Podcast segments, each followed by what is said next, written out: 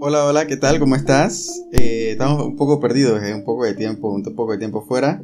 Estaba, estaba un poco carente de salud, pero ya estamos mucho mejor, así que seguimos, ¿no? Eh, como siempre, una vez más, bienvenido a este tu podcast Vivencias de Call Center, donde hablamos de vainas que pasan en los call centers.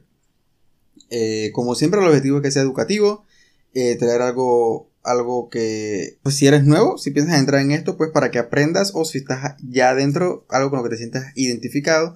O si ya saliste, te vas a encontrar por alguna de las razones por las que saliste. Pero bueno, hoy en mi vuelta a, a, retomar la costumbre, no, no voy a entrar en nada técnico, voy a seguir con, con, el, con el segmento que empezamos de tipos de clientes. Y hoy vamos a trabajar, igual que la vez pasada, dos más. Vamos a hablar de los xenófobos y los caprichosos. Okay, son, son dos clientes que me gustan mucho, son dos clientes muy comunes. Eh, son clientes que sí o sí te vas a encontrar todos los días. Todos los días te encuentras un cliente xenófono, xenófobo hmm, y un cliente caprichoso. Así que vamos en orden. El xenófobo primero, porque sí. bueno, un cliente xenófobo, como sabemos, eh, una persona xenófoba es aquella que le tiene, como decimos en mi país, tirria o le caen mal o la tienen contra contra cualquier persona que sea de otro país, cualquier inmigrante o simplemente tiene un sentimiento nacionalista extremista sumamente arraigado. Bueno, en este caso, en los call centers pasa lo típico que se ve en, en las redes hoy en día. Te llama el cliente, en este caso digamos Sara Pancini, ¿verdad? Que era que estábamos ah, trabajando en el último episodio, hasta donde recuerdo. Y apenas siente que no tienes asiento de pan, porque son del país de los panes, automáticamente quiere hablar con alguien que sí sea del país de los panes. Esta señorita apenas siente que hay un problema de acento, donde siente que flaqueas en algo y siente que no eres del país, automáticamente se transforma. O incluso mejor, en tu saludo. Porque siempre quien recibe la llamada es el que saluda, por lo menos así en el call center, no sé aquí en su país. Pero acá tienes que decir, hola, mi nombre es Carlos Panístico y trabajo para Mucho Pan. trabajo para Mucho Pan. Eh, apenas siente que hay algo por ahí medio extraño, que, que, que no le parece, que no le gusta, tú no estás en Panlandia, ¿cierto? Y ya, automáticamente que no, que quiero hablar con otra persona que no me gusta, que tú no me puedes atender, que tú no sabes, que busca, que... Ah, ya, la vida. Y tristemente, aparte de tu proceso, es ofrecerle, ¿no? La ayuda a, al cliente. Eh, como siempre hay áreas grises, tú le dices, mira, ¿sabes qué? Eh, quiero que sepas que yo te puedo ayudar, pero ya que, ya que me lo estás exigiendo, vamos a conectarte con alguien de tu lado, de, allá donde tú quieres, pues. Generalmente no llegan hasta allá, vuelven al mismo, al donde uno, pero uno hace el intento. Luego está eh, los que después de cierto tiempo se hacen los que no te, no te entienden. Tú empiezas la conversación con el cliente, tú dices, este, este, esta es la opción de resolución que te puedo ofrecer, esto es lo, procedimiento de la compañía, así, así, así. Y cuando llegas a un punto donde ellos quieren algo más o algo extra de ese procedimiento, se hacen los que no te entienden y descaradamente te dicen no te entiendo y estamos hablando de 10, 15, hasta 20 minutos después de estar echando cuento, te dicen, ¿sabes qué? Ya no te entiendo y quiero hablar con alguien de mi país. Bueno, vaya con Dios. Pero sí, sí, son bien, son bien picky. Los más chéveres, los más que están de que el top, top, top, son los inmigrantes. Una vez más tenemos a este Carlo Panzini que no es de Panlandia, sino que es de acá, del planeta de... que no sé, de otra cosa, que se coma. Y lleva tiempo viviendo en Panlandia y apenas siente un acento raro ya. Que no, que tú no estás en Panlandia y se llama un nombre todo bien de acá, bien de donde uno. Así que sí, uno se encuentra bastante esa gente. Y, hay unos que tienen dos, tres meses viviendo allá y ya se sienten que, son autóctonos. Por favor. Por favor. Pero sí, sí, sepas que, que te lo vas a encontrar. Y finalmente están los que quieren hablar con la tienda. Que no, que yo no quiero hablar, yo quiero hablar con la tienda. Vaya para la tienda. ¿Quieres hablar con la tienda? Ve para la tienda. No, ellos quieren hablar con la tienda por teléfono. Igual los que están en la tienda también son inmigrantes. Obviamente no todos, y no se me malentiendan, no estoy hablando que yo sea xenófobo ni nada por el estilo, sino cómo, cómo es el trato de los clientes que tienen ese choque. como bien es natural y siempre existen excepciones, existen clientes que son todo lo contrario. Clientes que, que hey, ¿de dónde eres? No, mira, yo estuve, yo viajé por allá y lo visité y todo lo demás.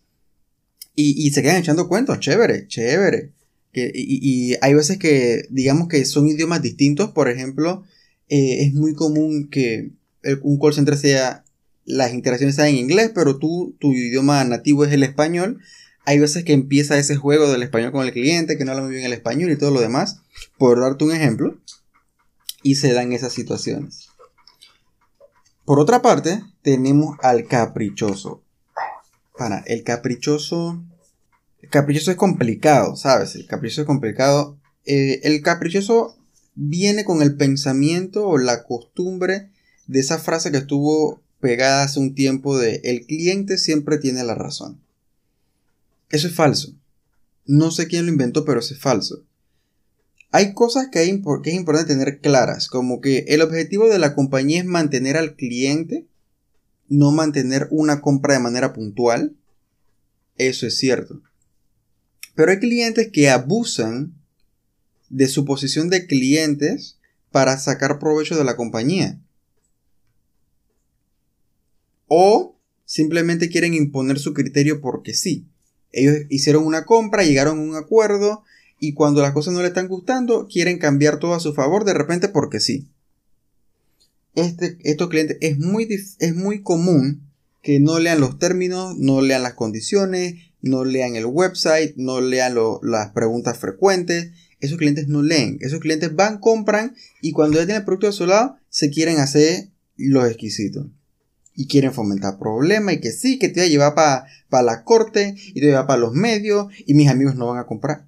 Hágalo. Hágalo. Ay, Mira, eh, hay que ser realista. Hay muchos casos donde la compañía para la cual tú trabajas está fallando porque digamos que están cometiendo una falta de, lo que son los términos y condiciones, eh, una violación dentro de las leyes del país, etcétera, etcétera, etcétera. Pero la gran mayoría de los casos es simplemente un cliente caprichoso.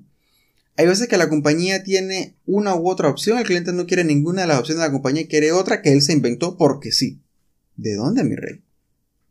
Entonces a ti te queda, te toca, ¿no? Educar a tu cliente de una manera sumamente profesional y decirle, negativo mi rey, estás loco y eso no va a pasar. Dije una manera respetuosa y profesional. Pero sí, o sea, te pongo un ejemplo. Em, viene este cliente que se llama Carlos Panadero y ha venido a comprar pan con olor a queso. Eso es lo que nosotros como mucho pan le estamos vendiendo. Pan con olor a queso. Viene Carlos Panadero y compra 3 libras de pan con olor a queso. El man a, los 3 días llama y dice, hey, pero este pan no sabe a queso. Mi rey, pero yo no te dije que sabía queso, te dije que olía. Que no, pero es que usted... Nosotros viendo que huele. Pero es que no es que si huele tiene que saber. ¿Dónde dice eso? Pero que no es que yo quiero mi plata. ¿Por qué si eso fue lo que usted... ¿Me entiende? O sea, te vas a encontrar con estos clientes así. Y sabes que lo lleva a los medios y que, ya para tú quieras, nosotros estamos vendiendo lo que decimos que vendemos. Y, y, y es, algo, es algo loco.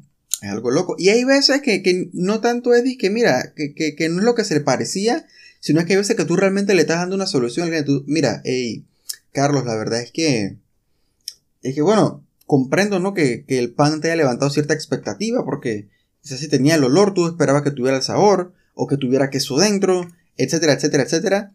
Y, bueno, lamentamos el, malentendido eh, como un acto de buena fe, ¿no? Te, te queremos regalar este pan que sí tiene queso.